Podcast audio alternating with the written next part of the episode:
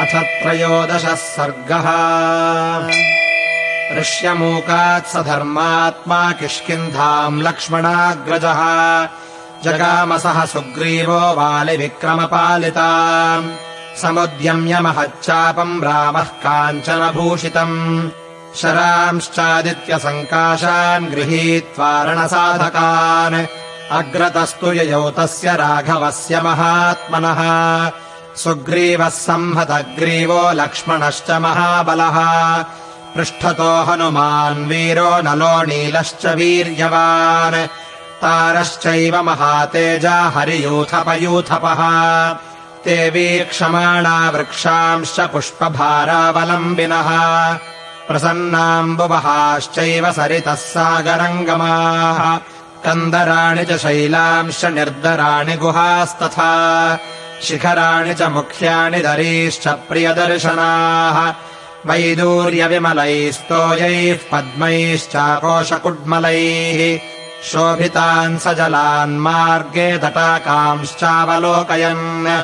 कारण्डैः सारसैर्हंसैर्मञ्जुलैर्जलकुक्कुटैः चक्रवाकैस्तथा चान्यैः शकुनैः प्रतिनादितान् मृदुषष्पाङ्कुराहारान् निर्भयान् वनगोचरान् चरतः सर्वतः पश्यन् स्थलीषु हरिणान् स्थितान् तटाकवैरिणश्चापि शुक्लदन्तविभूषितान् घोरानेकचरान् वन्यान् विरदान् कूलघातिनः मत्तान् गिरितटोत्कृष्टान् पर्वतानिव जङ्गमान् वानरान् विरदप्रख्यान् महीरेणुसमुक्षितान् वने वनचरांश्चान्यान् खेचरांश्च विहङ्गमान्।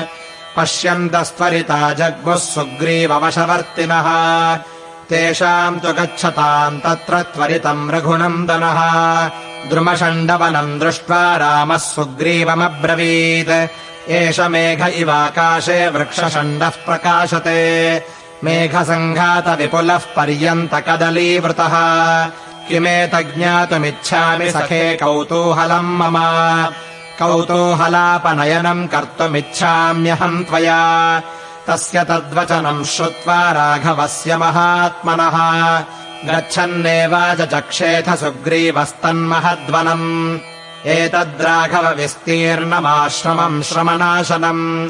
उद्यानवनसम्पन्नम् स्वादुमूलफलोदकम् अत्र सप्त जना नाम मुनयः संशितव्रताः। सप्तैवासन्नधः शीर्षा नियतम् जलशायिनः। सप्तरात्रे कृताहारा वायुनाचलवासिनः दिवम् वर्षशतैर्याताः सप्तभिः सकलेवराः तेषामेतत्प्रभावेण द्रुमप्राकारसंवृतम्।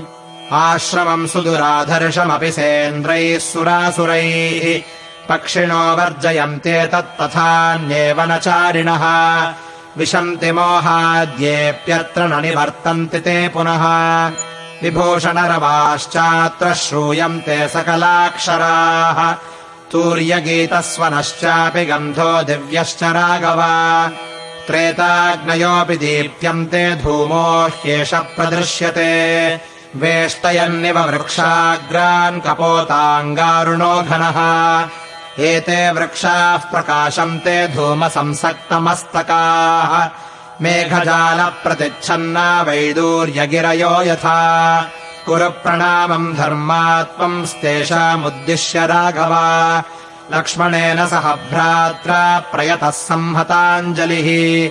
प्रणमन्ति हि एतेषामृषीणाम् भावितात्मना न तेषामशुभम् किञ्चित् शरीरे राम विद्यते ततो रामः सह भ्रात्रा लक्ष्मणेन कृताञ्जलिः समुद्दिश्य महात्मानस्तान् ऋषीनभ्यवादयत् अभिवाद्य च धर्मात्मा रामो भ्राता च लक्ष्मणः।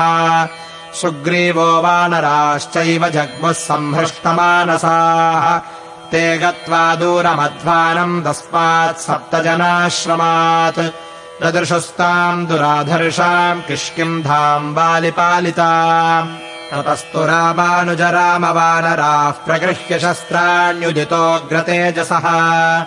पुरीम् सुरेशात्मज वीर्यपालिताम् वधाय शत्रोः पुनरागतास्त्विह।